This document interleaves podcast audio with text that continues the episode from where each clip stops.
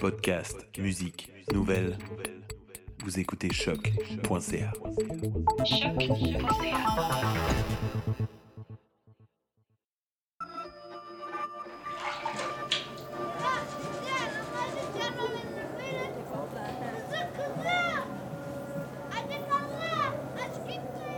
Muhtadi was written on my birth certificate. It's designated for the leftovers of the sword, the likes of me who convert to Islam by force. Anyway, shall I tell you something? In the place where I come from, it's hard to find anyone without impure blood. There's no one with any other kind.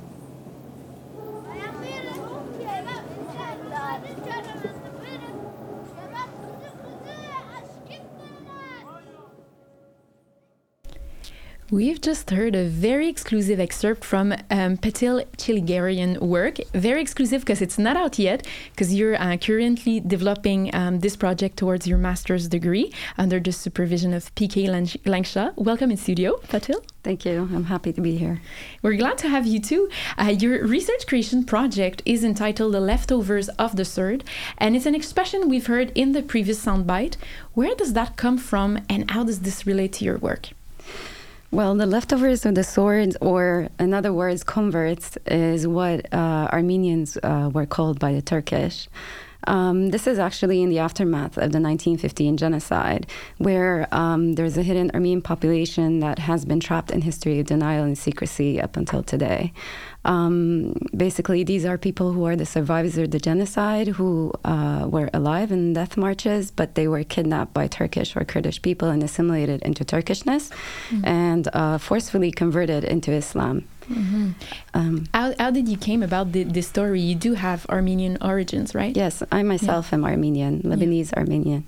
And uh, my grandparents were Armenian genocide survivors from my father's side. So, in the family um, or all around in Armenian communities, they, we used to always hear about these stories, but it's not necessarily written anywhere or documented uh, properly. Yeah. Um, but yeah.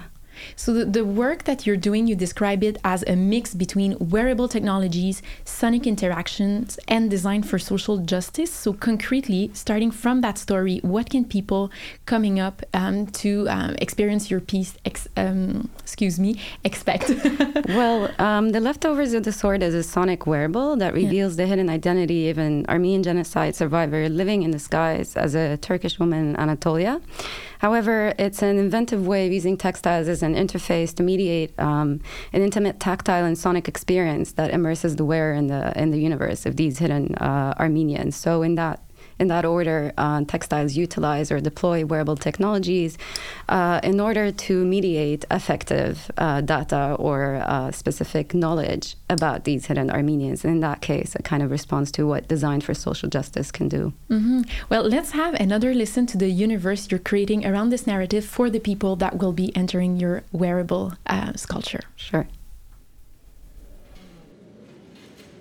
One one day in the spring, the gendarmes raided our village.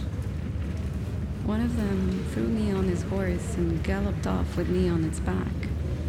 As the corporal spurred his horse, I watched my life slip through my fingers.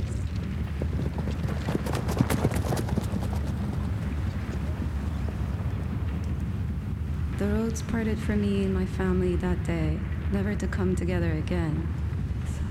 I later found out that my mother had marched on in the direction of Siverek and eventually found her way to America. I still look at the mountains of Siverek every day and cry.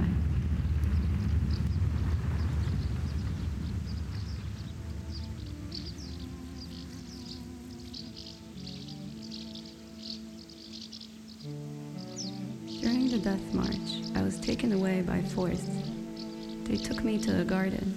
It was brilliant green. There were eight girls from my village in that garden. All of them had been taken away the way I'd been. I was a girl from a family that had seen the world, and now I was a servant girl who was no longer allowed to speak Hayeren, my mother tongue. I was told to erase my memory and to forget who I was before.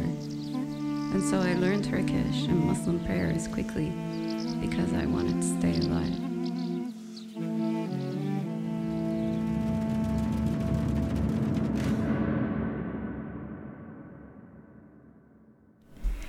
It's already really touching to, to hear uh, this this excerpt just in my headphones, so I can only imagine what it's like being covered um, in the, this wearable tent. um, how, how do you? I, would like to hear you more about like design for social justice. Like, how do you approach it in this project? Project, and what's the message you'd like to convey through this experience?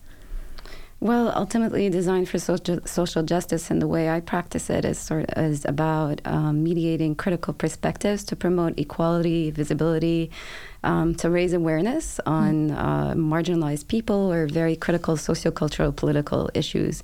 Uh, in this project, I'm working on the demographics of hidden Armenians. And uh, particularly uh, in general, I always ask myself lots of questions like, what emotions do I want to c- convey? What kind of experience should the audience walk away with? What kind of knowledge should we communicate through design for social justice? Um, going back to this project, well, it's a felted wearable. Mm. Um, and so a person enters it and they cover themselves uh, inside. Uh, so it kind of creates a safe space because, as I was saying earlier, a lot of these stories are passed on in safe environments. Mm-hmm. So the idea was also relating back to the idea of the political agency of sound and the spoken word is to create a space of appearance, a la Arendt, within this wearable. So you enter the wearable, and once you start touching the lapels of the wearable, you start triggering, activating sound. Um, and therefore, you also gain the agency to sort of dictate the story and how it goes. Um, Yes. And, and, we will publish photographs of, of uh, this, this culture on so, our website. Yeah. yeah. Um, and so, what I wanted to say is that the textiles sort of uh, synthesize sound through the technology of fabric speakers that are actually embroidered with conductive thread, mm-hmm. connected to a few microcontrollers, and then powered with batteries. So, this is how actually the sound is. Uh, produced, obviously. And, and um, sound is definitely an important part of this project. You're currently uh, prototyping this portion with the help of Marc-André Cossette, who's uh, yes. my co-host here in studio. uh, so in an instant, we'll air a generative ambience you've been working on lately, and I'm inviting our listeners to pay attention. Mm-hmm. Can you notice any familiar atmosphere through this piece?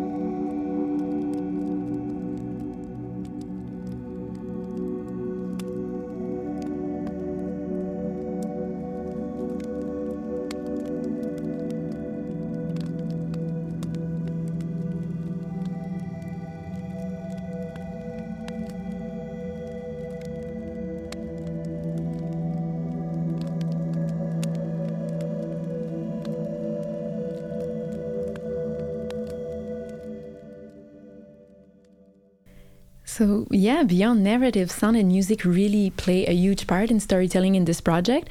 So, you first experimented with an approach that was closer to sound art, but now you're exploring generative music. So, Patil and Marc André, why uh, taking that, that road? And what are the challenges of generating computer sounds while making them feel very much alive and tied to culture and history? Sure. I think the main goal for this for the sound art beyond behind this project was to evoke an, an embodied commemorative experience. And so at first we sort of explored a little bit the actual storytelling and trying to paint a sonic picture. Um, and then we decided uh, that in order to create a more um, uh, unique kind of um, a personalized commemorative experience, we can actually uh, uh go into generative music. I think I can let Marc André actually go into that a lot more. Yeah, actually, when uh, Patsy came up to me and said, "Okay, I want to create a brand new environment for this piece, something that is more ambient, more subtle," um, what I what I did is actually we took um, MIDI files from uh, religious Armenian songs, and we used uh, unsupervised machine learning to scramble the notes, mm. and with um, uh, additive synthesis with uh, sound synthesis. Basically, we scramble the notes and we create that kind of evolving paste over time. And w- what is super funny is the fact that um, actually uh, brought out the song that we're using, and it was played. Uh, I think it was at a, at a funeral uh, with a fire in the background, and uh, it, it, sounded amazing. It's actually not at a funeral, but it's in the Armenian Genocide Oh, uh, Museum where they play this uh, this liturgical song. Um, usually, there's a fire uh, all year long uh, that burns, and specifically on April 24th, I think the show uh, is interesting that it falls in April, so we can commemorate the Armenian Yeah. Genocide. On that day, people go and put flowers on the Yeah. uh, around the fire, but that fire is on. And so we thought it's how can we sort of uh, create um, abstract ways uh, to commemorate this experience and allow people to take out their own interpretations. Yeah. Yeah, and I don't know if you in studio, Susan Aurelio, picked it up or the listener, like the, the crippling of the fire. Yeah, you got it. well, thank you so much, um, Petil. Um, break a leg with your master's project. Thank you, we'll- Cynthia. we'll be looking forward to see where it goes and experience it. And we'll also provide a link uh, to your work on Rex website. Thank you.